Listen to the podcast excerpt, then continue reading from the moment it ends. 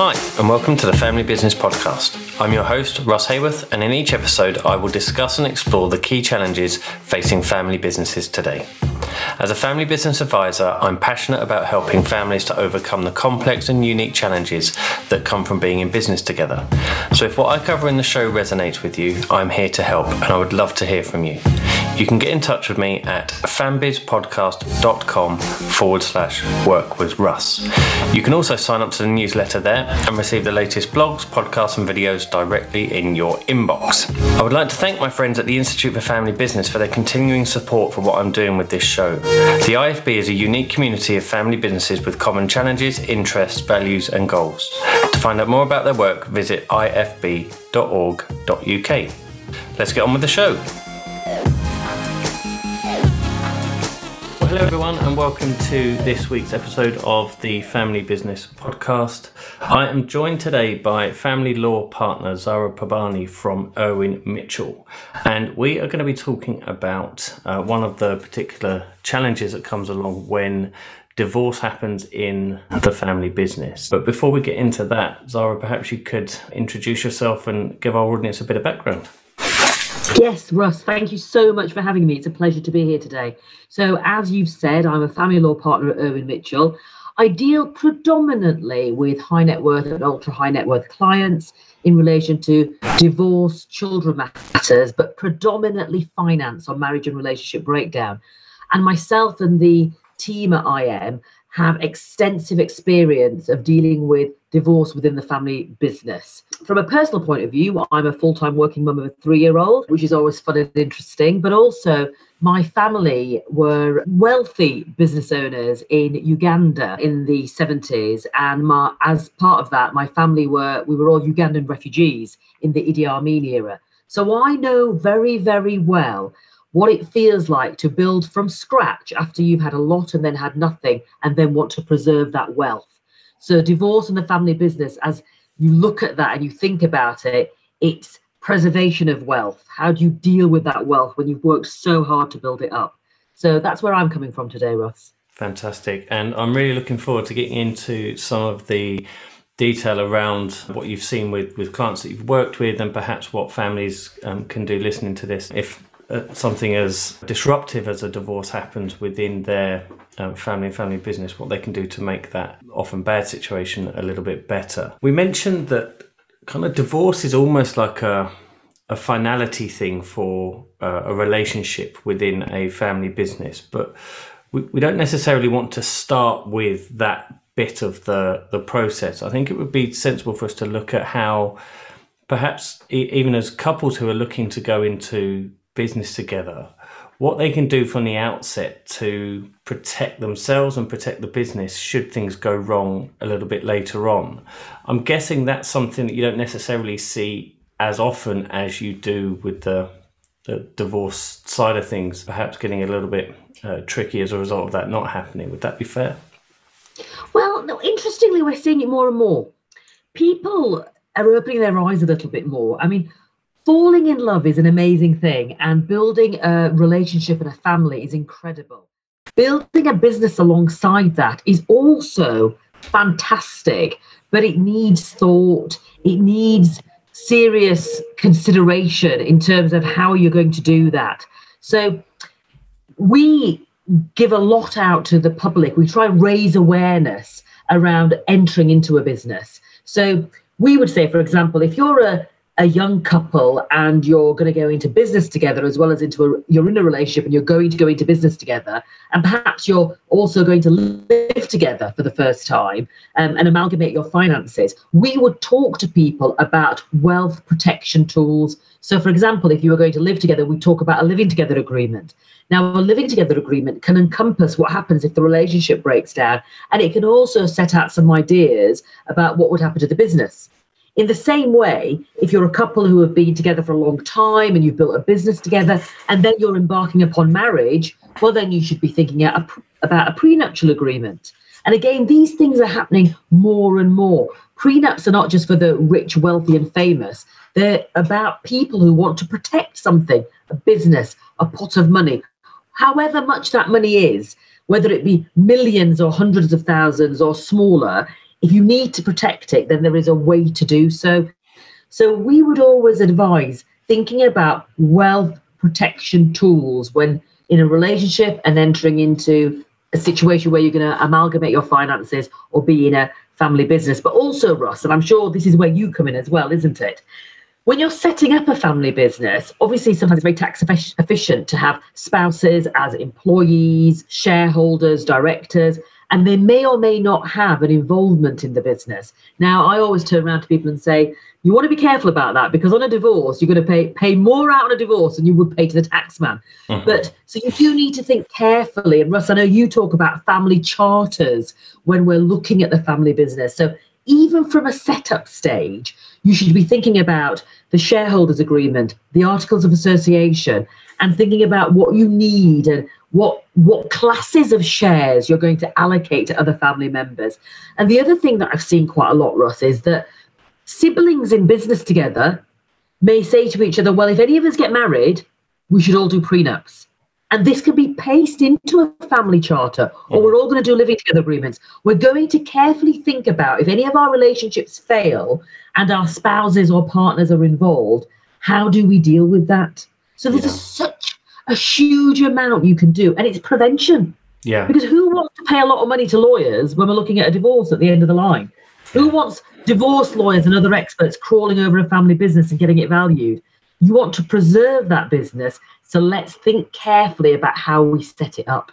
Yeah, absolutely. And I completely agree with what you're saying about having those discussions when things are okay as well, because uh, I mean, I don't think we're saying that if somebody's going to propose that they go down on one knee with an engagement ring in one hand and a prenup in the other, and kind of say, if you say Absolutely yes, not. you need you need to sign this.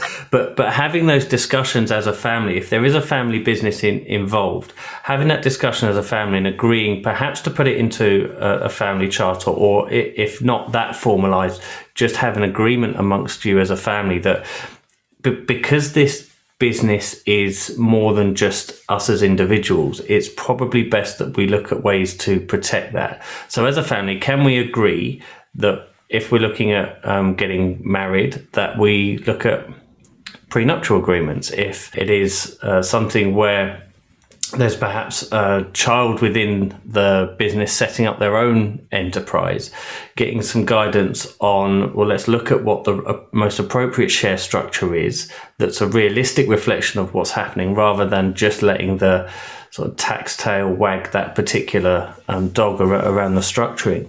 But having those discussions early and planning that early whilst things are good, in my experience, that helps to position the the fact that there's a likely to be a prenup when people get into those relationships because it's not a surprise. It's not something that all of a sudden out of the blue the day before. Oh, by the way, sign here. No, absolutely. I totally agree with you. And the other thing is, isn't it? Isn't it the thing that you and I do? We give clients options. Forewarned is forearmed because sometimes you give people this advice and information. And they say, "Listen, we don't want to do that. That that's not going to happen to us." Now, I can always turn around from experience and say, listen, I know you feel like it's not going to happen, but the reality is it might. So let's let's protect against that. But as far as I'm concerned, you know, it's up to the families. So we give them the options, we give them the advice and guidance. Forewarned is forearmed. Mm. So if it does end up in a problem situation, at least they knew they could have done something about it. And at least we can say, okay, look, hindsight is a wonderful thing. We didn't do that. So let's start from here. But I firmly believe that the conversations you're talking about don't happen enough, quick enough, mm. early on enough. Because you and I both know it's not just about one conversation, it's about starting the conversation and that communication happening over a period of time yes. until we get to the agreement that we should look at these documents or a charter or what we're going to do in the short, medium, and long term. Uh-huh. Uh, whether it be a living together agreement, a prenuptial agreement, or there's another beast called a postnuptial agreement that you can do, which is whilst you are married and entering into a business, changing the way that you want to run things. So get the advice, speak to you, speak to me, speak to your trusted advisors, whoever they are, an yeah. accountancy firm, a law firm, somebody like you. Get the advice and have the conversation. It doesn't matter when you have it. It'd be great to have it before you enter into business. But if somebody's listening and they think, oh, well, we never did that, it's okay why not have a chat now and yeah. see how we can put some boundaries in place, assess where we're at, where we've been, where we want to go, and where are we at now. Let's just have a chat about it. Yeah, and I think that there's a danger when we're talking about things like living together agreements, and I'd like to get into a little bit of the detail around what can be contained in there in, a second, but living together agreements and prenuptial um, agreements, that, that, it can take some of the romance away from the kind of relationship and, oh God, this is all a bit formal and, you know, this is supposed to be this really fun and exciting time. But the reality is it doesn't, it doesn't take away necessarily from that. It, at all. It, it's almost cementing it. And if you're entering it into in, in good faith and you're having conversations and open and honest about it, you can almost ha- have a bit of a laugh with it as well and go, well, you know, the, the, statistics show that is it one in three or one in two marriages end in, in divorce now. Therefore, if we're part of that statistic, let's at least make sure that we we've had this bit first and foremost. You know, if they're business people, they want to have an element of protection. And yeah. yes of course i can't i can't lie it's of course not romantic but the reality is this love is not love. I mean i might be a divorce lawyer but trust me i'm happily married and i'm all about the love. Love is not love without trust honesty and respect. And part of love is financial security. Mm-hmm. so whether you're going in first time but particularly second or third time you want to know that you're protected particularly say if you're the entrepreneur who's built up this incredible business and then you've met somebody amazing and you want to live with the marry the involve them in the business and you've you've done done everything yourself you want to know that what you've done pre-relationship is going to be protected for yourself or down your bloodline for example. And it's far more it's far less romantic if you end up in a courtroom. I mean mm. that's not a nice place to be. So have that early conversation. And the red we coach people on how to have the conversation. We don't just say, hey, you know, over a glass of wine and dinner, say, listen, um, we're going to have a prenup. What do you think about that? Yeah. You know, we coach people on how to have that conversation and how to bring it up. And really, some people, quite rightly, hide behind their trusted advisors because that's where it's coming from. Yeah. Listen, my accountant says we need to look at this. And actually, if everything fell apart, I'd want you to feel safe and secure because I love you yes. and you're the mother of, or father of my child. And I want us to have an element of security where we're great and everything's going to be okay. But if it wasn't for any reason, in the same way, for example, they need to do a will, yes. you know, we're, we're alive and well now, but if something terrible happens, what's going to happen to our money? What's going to happen to our kids? Let's do the will. Let's think about anything else we need to do. Yeah. And you can hide behind your trusted advisors. The accountant, yeah. the lawyer, um, the the family advisor is saying this to us. We pay them a lot of money. Let's listen to them at yeah. least. Let's explore and I, it. I think as well, there, there's often, I've, I've, spoken about it on a previous episode, where there's this assumption that if you make a will, it means you're going to die. And there's no kind of correlation.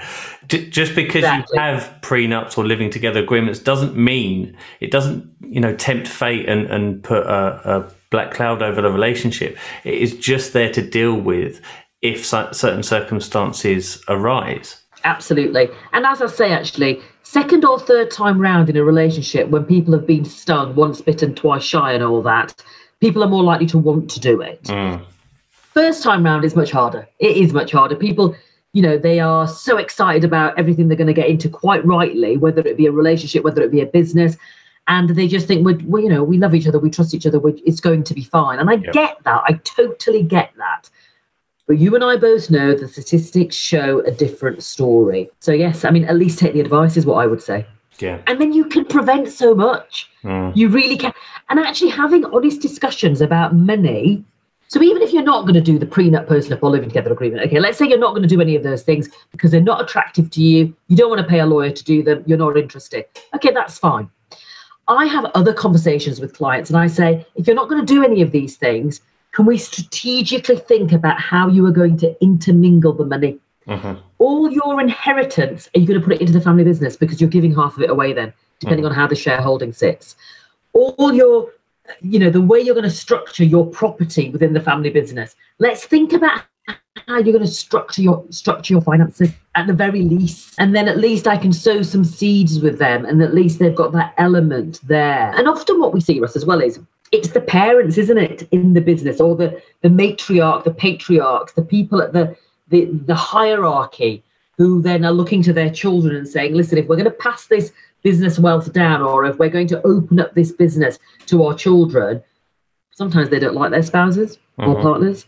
Yeah. Or sometimes they're just concerned that they want it in the blood. They mm-hmm. want it in the bloodline. So they want to make sure it passes to child to grandchild.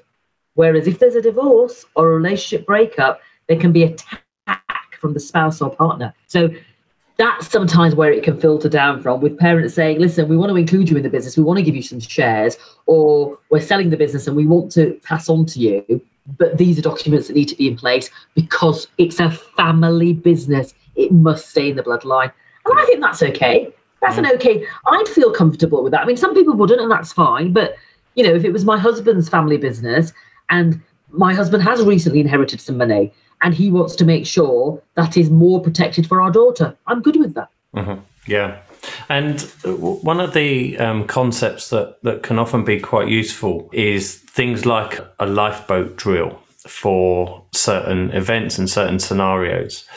And the, the purpose of that is to look at well, what would happen in the circumstances where either somebody passes away, or there was a divorce, or there was uh, a disagreement in the family. What what is already in place in order to help support you to, to go through that. Is that something again that you would help with in, in terms of coaching people to have those conversations?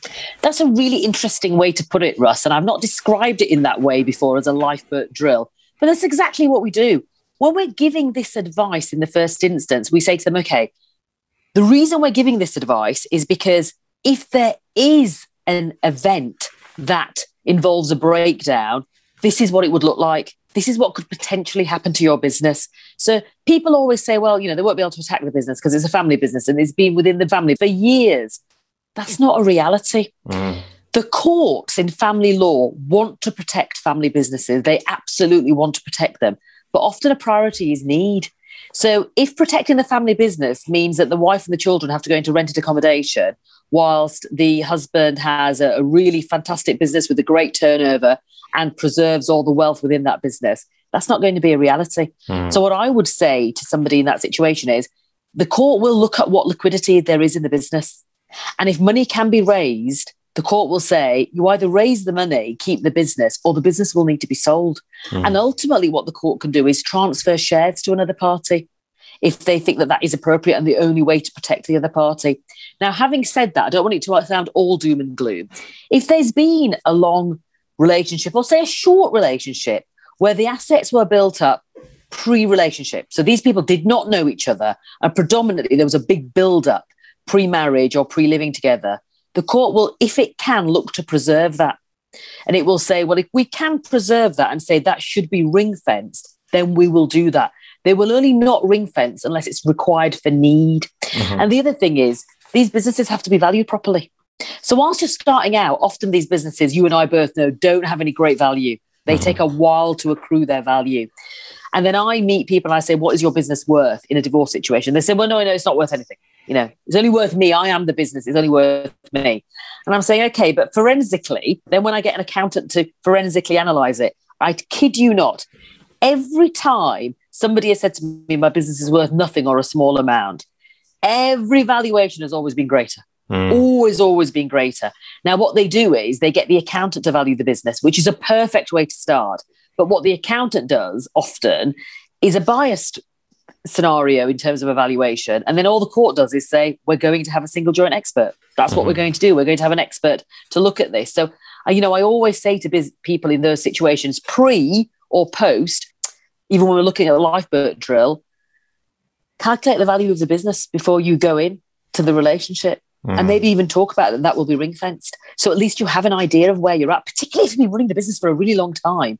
Because sometimes when we're looking at divorce situations, we're saying, okay, you've been married 10 years or in a relationship for 10 years, I need to look at what the value was 10 years ago. Of course, nobody knows. Mm. So there are so many things you can do around this lifeboat drill. I love that terminology that can really help preserve and protect your family business wealth for the future.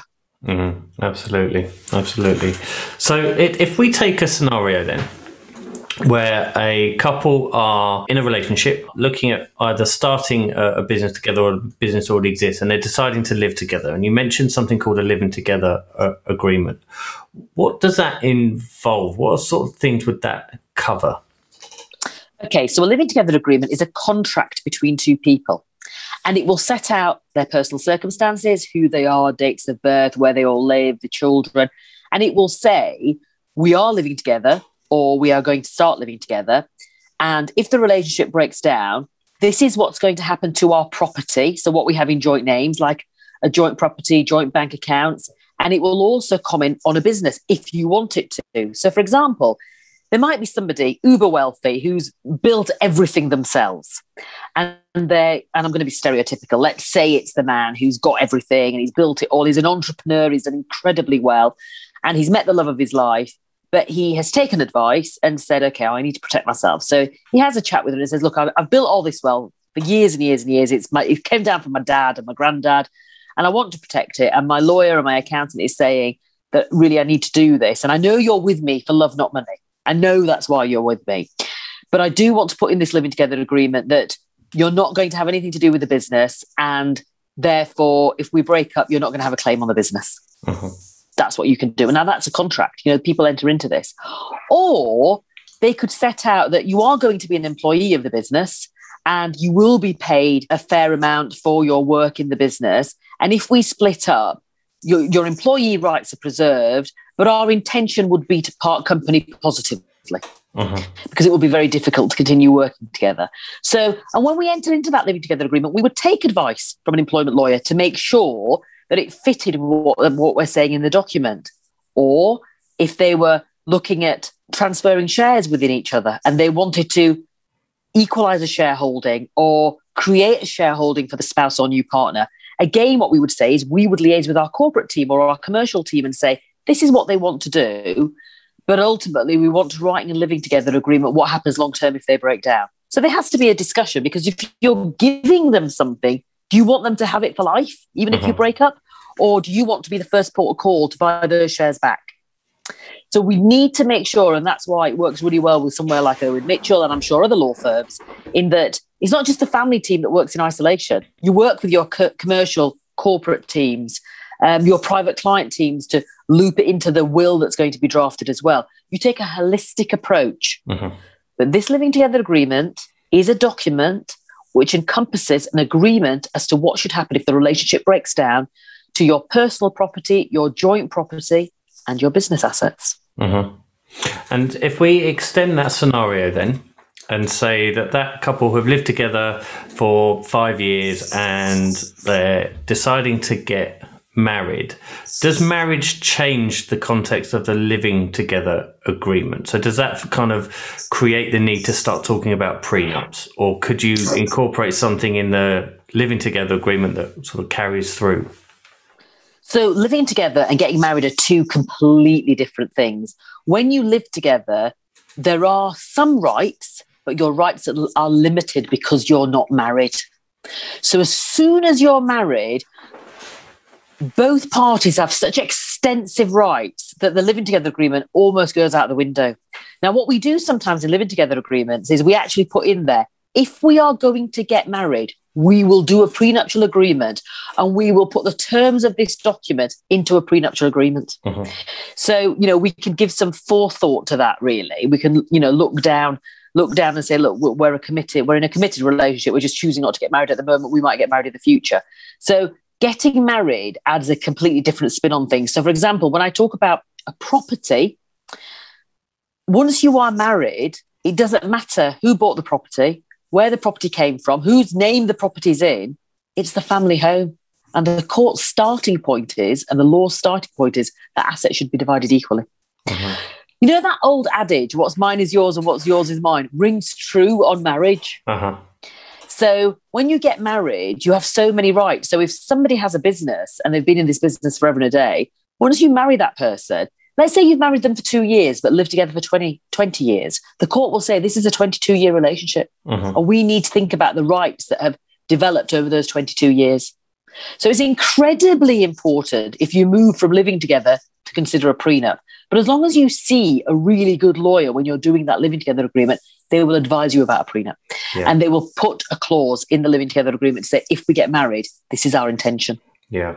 And the benefit of that, the additional benefit of that, is that again, it doesn't come as a surprise or feel as if there's a, a lack of trust in a relationship by suggesting a prenup if it's something that's been discussed from relatively early on in, in the relationship.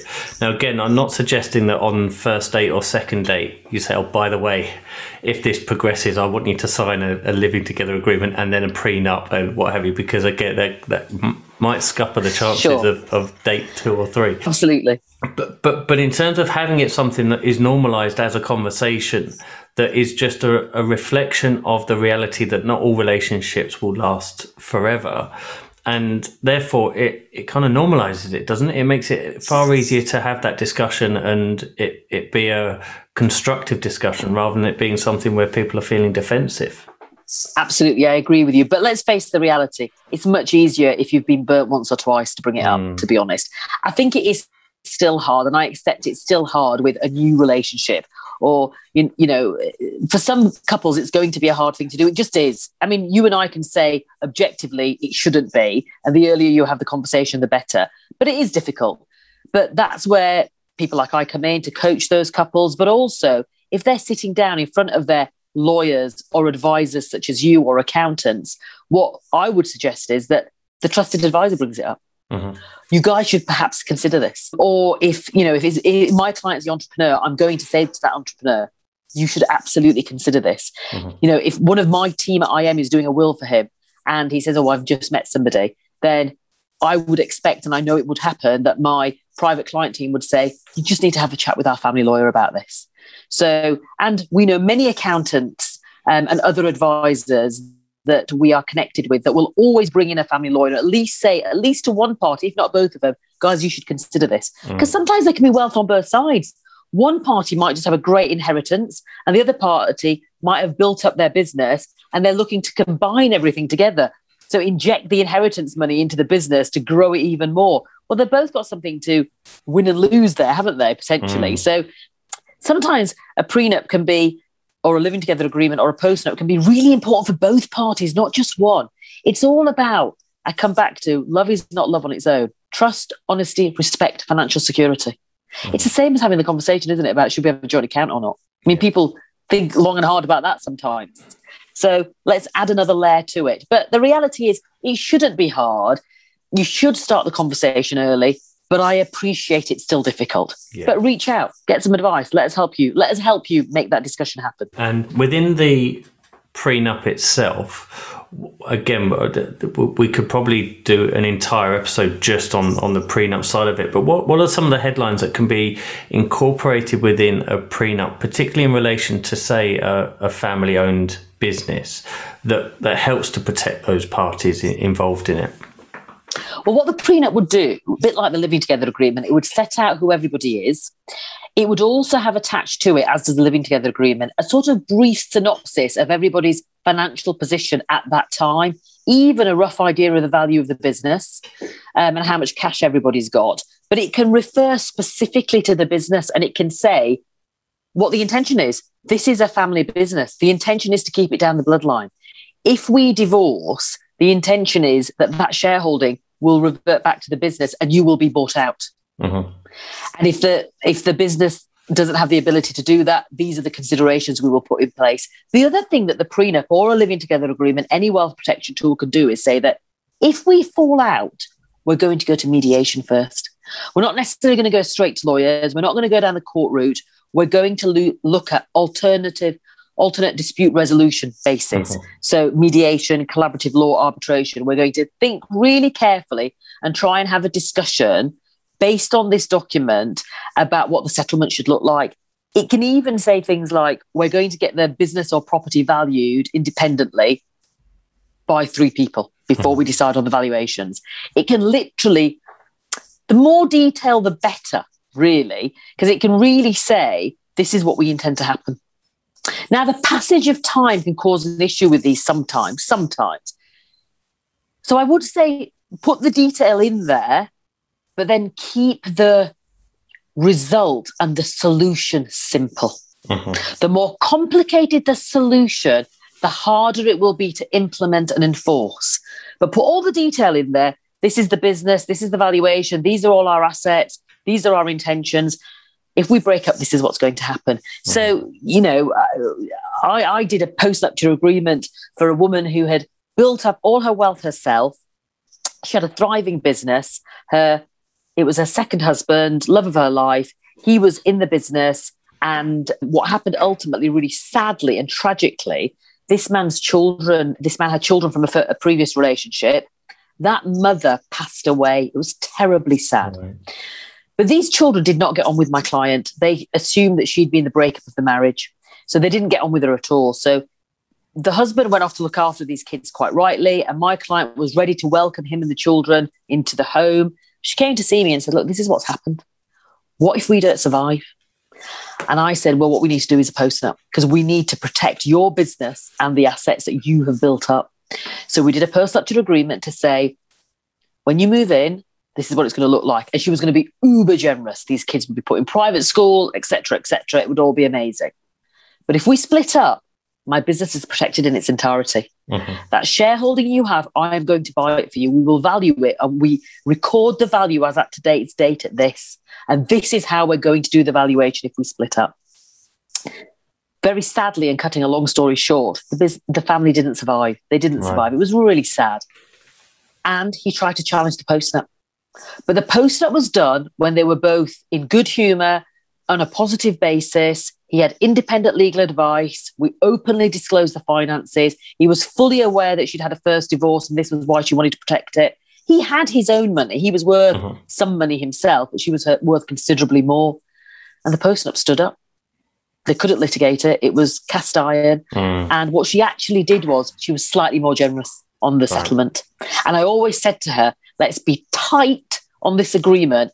But if you want to be more generous when it comes to be, you can do that on a voluntary basis. Yeah. But let's really, really nail down the protection of your business. Yeah. So that gives you an example of how it can work. Uh, absolutely. And I think one of the on the flip side of that, if we imagine that scenario hadn't had the, the postnup in place, on the breakdown of that relationship, firstly, that there's a, a lot more than just the heartache of the relationship breaking down because there's potentially this conflict between who's owed what from the business. That has a negative impact on the people involved in that dispute and, and, and those arguments, but also a negative impact on the business because if there's people that are in these sort of ownership systems are fighting and bickering over who should have what, that's in, inevitably going to impact on the business as well. So that starts to to suffer, and and the consequence of that moving further down the line could then be that they either have to stay in business together because they can't come to an agreement or a solution, or that the dispute over who um, owns what ends up decimating the value of everything anyway. And I think there was a case um, last year. I'm not, not sure the specific name of the case, but where the the a sort of animosity between the, the two people meant that out of a reasonably sized sort of overall estate that they ended up with about five thousand pounds each because everything else had to go in fees to settle these the the um, kind of arguments and, and disputes that they were having, and that when there's a business involved, particularly a family business that's perhaps been passed down through generations, if you're looking at that lifeboat drill and thinking, well, hang on a minute, if this does go south and, and relationships really sour, we could lose the business here. It prompts that thinking around, well, let, us at least have this discussion. It, you know what? When you talk about things like that, it's a crying shame when all the money's go to the lawyers. Mm. Isn't it just a crying shame? And I think that's wrong. I think we should always look at being commercial and proportionate. And in that case that I told you about, about the wife and her husband and his children, had they have not done the post his claim would have been dramatically higher because of these children, because of the needs of him and the children. So you're right in that sense. And also, what's really interesting, Russell, you and I have talked about this before, and I think your viewers will be really interested in this. I have done cases whereby it's a great family business.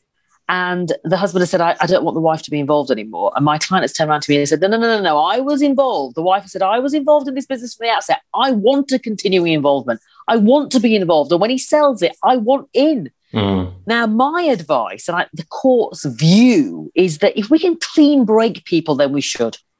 if we when clients say to me, no, we're going to continue to be business partners, I always turn around and say, but you if you can't trust each other in a personal relationship, please tell me how you are going to trust each other in a business relationship. Mhm. The two go hand in hand. Yeah. Business partners are personal partners to a certain extent. So I like to extricate one person from the business Mhm. and get a fair shareholding, get a fair payment. But if there isn't a liquidity in the business, or if that business is being primed and geared for sale, I don't want my client to lose out. Mm. So the court will do, will say the ownership has to stay put if there isn't the liquidity. And we have to map out the shareholders agreement. We have to map out the di- how it's going to work. And they hang on, get paid their dividends until sale or mm-hmm. until there is the liquidity to buy them out. Now, I always find that really difficult. I always Yeah. say that's not great. Now, you, Russ, have turned around to me and said it can be done. Now, I find that interesting. So, j- just picking up on that, there, there was a study done or, or some interviews done by two people, Patricia Cole and Kit Johnson, that did a, a study, and they found six factors that would need to be present in order to make the scenario you've just spoken about a, a reality. Now, when we go through the six, I think we'll both agree that actually the likelihood of having all of those is is pretty low. But they interviewed businesses where the business relationship survived and the business survived when the marriage didn't. So it can happen. Now, the first one is is a really important one, which you touched on, which was trust. So trust has to exist. So depending on how the relationship broke down, if there were issues around unreasonable behavior or infidelity, you know, the, the kind of stuff that can lead to relationship breakdown, demonstrating how there is an element of trust remaining in that relationship is, is possibly going to be harder. But if they've just got to the point where they go, do you know what, the, the marriage side of things just isn't working. I love working with you in the business, but that's kind of it. That's that's as far as it goes. If you're able to amicably agree that, and I, again, I know they're they're rarer cases, but if you're able to agree that we trust each other enough to run a business together, we just don't want to be married anymore. That's one of the elements that would need to be present. Now, you would probably have uh, far more experience of couples who are in that position where the relationship is breaking down and there is a business to understand how rare that scenario might actually be. Yeah, no, but do you know what? It is rare. However, do you know what? Even when they're really amicable, and I have those cases as well, and I have one at the moment, even when they're really amicable and they're saying we're going to carry on running the business together, I'm saying, when one of you gets a new partner, you're not going to feel the same. And that new partner is definitely not going to feel the same. Yeah. So my now new husband is a business partner with his ex-wife, Mhm. and that doesn't sit with me at all. Mhm. So that's what I say to them. It's great that you guys feel like that. It's going to be, you know, please. We believe in love. Go find a new relationship. Make sure you do a prenup if you're going to have a new relationship. But go do all of those things. That new partner might not find it very comfortable at all. So all you're doing, are you not setting yourself up, up for a future fall? Potentially, yeah. Uh, and again, I think the study is is highlighting the factors that did exist in these um, particular scenarios, and and I, I've not come across one in, in in my personal experience. I've worked with husband and wife teams where they're looking at how to kind of create the boundaries, the, the relevant boundaries between the business and, and the relationship. And that's actually Sure. part two. Part two of, or factor two of this is um, the appropriate boundaries between business and personal life. Now, when you're married and in business together, it's very natural to have conversations over the kitchen table when you know you're doing your gardening at the weekend or you're out with friends or whatever. The, the, the conversation the boundaries between the, the business and personal life become very blurred. And so having that separation and, and that compartmentalization of those different roles is something else that, that, that is suggested along with and again this is something that may shift over time but there needs to be an emotional connection between the two people. They need to to you mentioned about love being uh, respect and honesty. I think that transcends into the relationship that needs to exist post divorce for this to be successful if it is going to work. Because having friendship and respect as part of that is again another ingredient that that could be necessary. Another one is do both parties bring something to that business so is it are they genuinely if if they are a, a husband and wife team say for example and the husband's speciality is one half of the business and the wife's speciality is the other half of the business, it perhaps makes sense to retain the value that those two relationships stay um, within that uh, one business rather than going off if they're if they're complementary and if there's that synergy. And then I think again, this is something, and I, I don't necessarily want to go down the kind of discussing what happens with custody of, of children and, and, things like that because I think that's nuanced and it's down to, to individual relationships. But for some people in business together, husband and wife, the business has been around longer than the children, and there can be an emotional attachment to that business that is as strong as a feeling towards somebody in the family. It's like another member of the family. And that emotional commitment to the business is something else that would need to be present. The last one is is equality of roles. It, there, there needs to be this positive gender position within the business. I agree. I don't think there are a huge number of circumstances that present themselves where those six factors exist. But I think in certain circumstances, if the will is there, it is it's worth the conversation. But I completely take on board that actually yeah it is probably best. Uh, that's a snapshot. Over time, things change, people change, sure. relationships change, and you know it can cause all sorts of trouble. Do you know what, Russ? I'm all about options. So we've got to give the client the options. My gut has been and always will be from over 20 years here is that you should have a clean break. You should pull your own canoe. If you can't make your marriage work, the business partnership is going to be so tricky that I think we see what we can do uh, to put the boundaries in place. And when you say, I, I do want to pick up on that point, often the business is somebody's baby. Yeah. And you know what? That's okay. Let's be honest and open about it. That doesn't mean they love their children any less. It just means the business is the baby. It's so incredibly important. Mm-hmm. And I agree, it's incredibly important, particularly if it finances the family. It's incredibly important. So we have to give the options we have to assess the risks. I'm not one of those lawyers who just says, here are your options, you choose. I'll give the options, and with the benefit of my experience, I will give advice as to what I think is the best option. But ultimately, the client is the boss. Mm-hmm. And if they said, listen, we want to stay in a business partnership together, well, Russ, I'd call you and say, right, this is who you need then. You've done with the lawyers, we've done the divorce, we've sorted out the finances, you're gonna we're equalizing the shareholding. Now you need boundaries in place, you need lots of other things from my co- corporate commercial uh, colleagues, and you need Russ. That's what I would be saying. Yeah, and uh, yes, I, again, I, I, can't imagine there'd be a huge number of those circumstances out there, but I think it could it can be reassuring to know that that can be the case if if necessary. I think if we look at again, look at the opposite of that though, and go, what if people are then stuck in business together as a result, who don't want to be, but as a result of the fact that none of this planning has been done and how difficult that can be.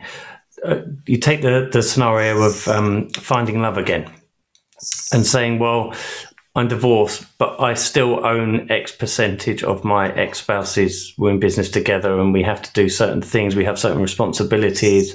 It's difficult, it's tricky. That can put a strain on new relationships as well when that, that sort of dynamic exists where ideally you want a, a, a, clean break.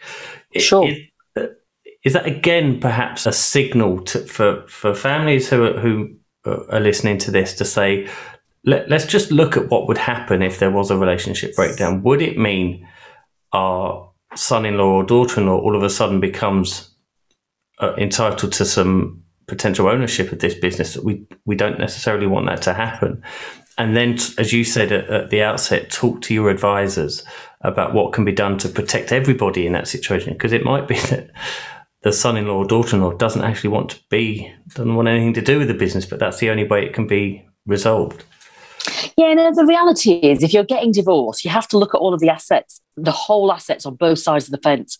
So what husband's got what wife's got or you know eh, husband and husband or wife and wife you know what everybody's got. What have you got whether you own it yourself together or with somebody else? So if one party doesn't have anything to do with the family business, it still has to be disclosed. I mean, often people come to me and say, "Yeah, I'm not. I don't need to tell you about the family business. They've had nothing to do with it. You know, they're not going to. They're not getting anything of that." And I'll say that's not the reality. If you've been together for 10, 15 years, the starting point is equality on the finances. So we need to look at the value of the business, even though they're not a they're not an employee, shareholder, or anything. We need to look at the value of the business and of the other assets. And it might be that I might say, well, listen, actually, what makes sense is one party keeps the business assets and the other party keeps the property and cash assets. And there are ways and means we can do it. Yes, of course, there's a claim. I will always say there's a potential claim on the business, but can we negotiate it? Can we look at the other assets? And what we might say is that, you know, a, a negotiation piece, which can be great, is that you're keeping the copper bottomed assets. You know, you're keeping those. I'm keeping the business assets, which are always more risky. Always, always more risky. So this is a mm-hmm. really good deal. There should be a financial clean break here because I'm keeping the riskier business assets. Even if the business is doing well now, with the very nature of the word business involves risk. Mm-hmm. Whether, whereas you're keeping all that money in the bank and all that cash which is in bricks and mortar, that's that's copper bottomed. Yeah. You know you can trade in that today and tomorrow and forever. So negotiation is so important. Mm-hmm. So, and I'll give you another example. Actually, we've been through this pandemic, and obviously, business assets, or you know, so many assets have dropped in value. It's an opportunity. Mm-hmm. So, with some business clients who are looking to divorce, we can actually be quite strategic and say, look, genuinely, these business assets are low. So let's do a deal, you know, and actually we can find sometimes favorable deals can happen for people on both sides of the fence. Yeah. Because somebody wants to retain their business and wants to retain the risk. And actually they feel like they'll be able to rebuild it and they want to do it without their spouse anymore. Hmm. Negotiation, settlement, look at the bigger picture. But the reality is, particularly if you're married, we can't ignore the business asset. Uh-huh. That doesn't mean they're going to become a shareholder. It doesn't mean that all of a sudden your business is going to be taken down. You know, the court always says, you know, we don't want to shoot the goose that lays the golden egg. We don't want to do that. If it's uh-huh. if it's the income generation, we don't want to get rid of that. We need to preserve the wealth for the family as a whole. But how are we going to do it? And how are we going to pull it apart ultimately and make some divisions so people can paddle their own canoes. Mm-hmm. There, and I'm always going to come back to this word, Russ, because it's the key word: options, mm-hmm. advice, options. Yeah, and I think that ties into again. We mentioned it at the it's kind of beginning of the show, is around the discussions and and the um, use of family governance to help guide these discussions. So, if as a family you have decided, even if it was 10, 15, 20 years ago, as part of an exercise to, to to create a family charter or family constitution, that the intention is for the business only to be owned by direct descendants or, or, and, and the bloodline, as you say.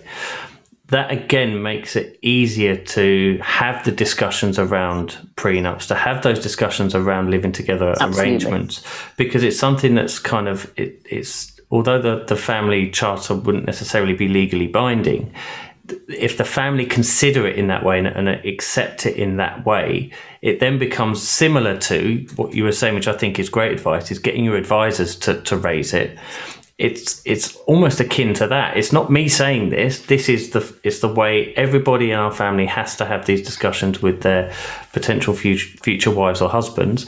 This is what what we need to do, and it can diffuse that situation and, and remove some of that emotion and, and potential feeling of being a, attacked. And it can make it easier for people. Yeah, it make it so much easier for people to say this. This is this is what the family does. This is how we do it. This is how we roll and it's there in black and white and it has been forever and a day. Mm. So we're going to have to go. And then, isn't it interesting, Russ? Somebody coming in, first of all, that you'd say you're marrying for love, not money. But if we sign up to this, we're going to benefit from some income from the family business. We're going to benefit. Our lifestyle is going to be improved from a company car from the business, or the business is going to pay for this because the, the charter says as long as you sign up to a prenup or a living together agreement, as long as you accept that the money is ultimately going to go down the bloodline, these are the benefits that you can have. Mm-hmm. Isn't that nice? Isn't yeah. that great? You know, if you want to be, if you, if you want a bit piece of the pie, then you've got to pick the right fork up. Mm-hmm. And that's what we're saying, isn't it? That's what we're saying. We're saying get involved, but let's do it correctly so everybody knows where they stand. Yeah. What's wrong with that? That's that's good. That's sensible.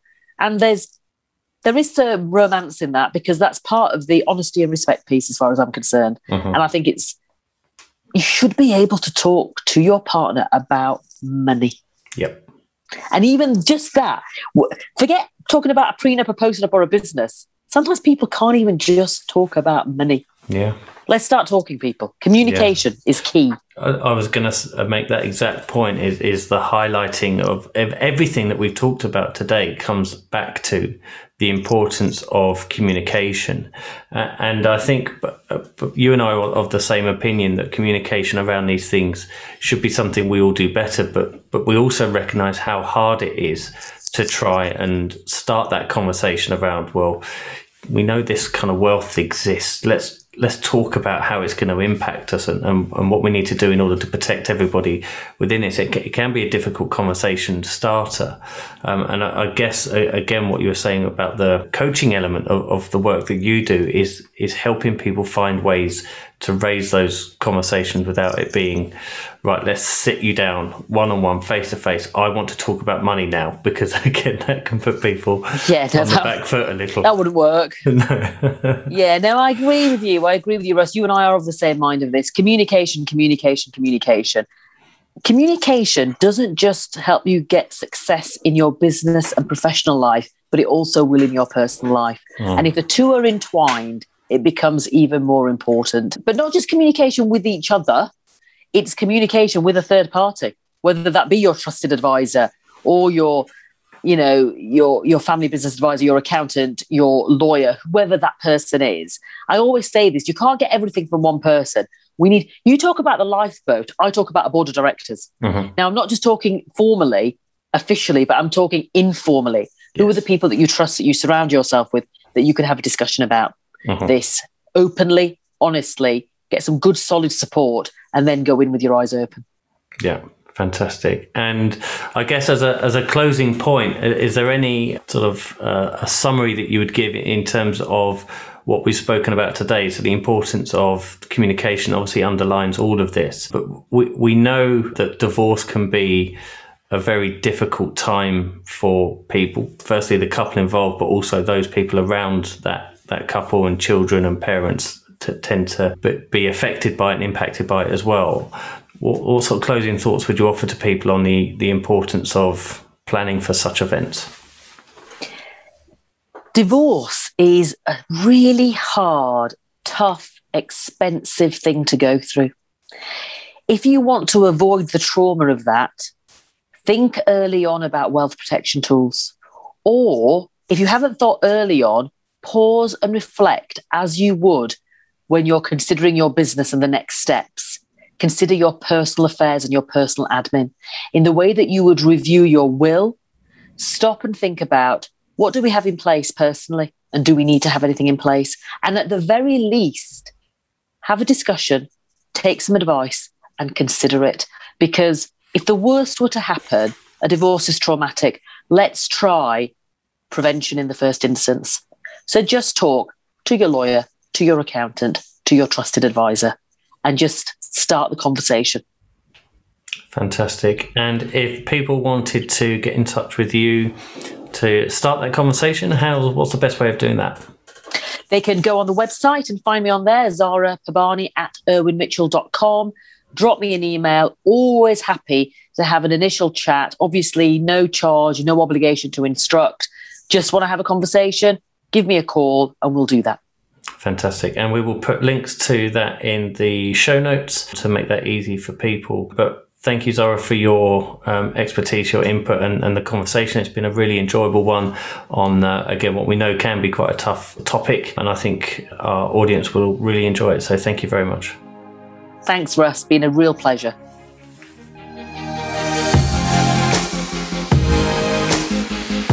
Thanks for listening. I really do appreciate it. If you found the show helpful, please consider leaving a review on iTunes and remember to subscribe to our newsletter. If what I've covered in the show resonates with what you are facing in your own family business, I can help. I provide consultancy support to family businesses of all sizes, so please get in touch if you'd like to know more. Head over to fambizpodcast.com forward slash work with Russ. Until next time, take care.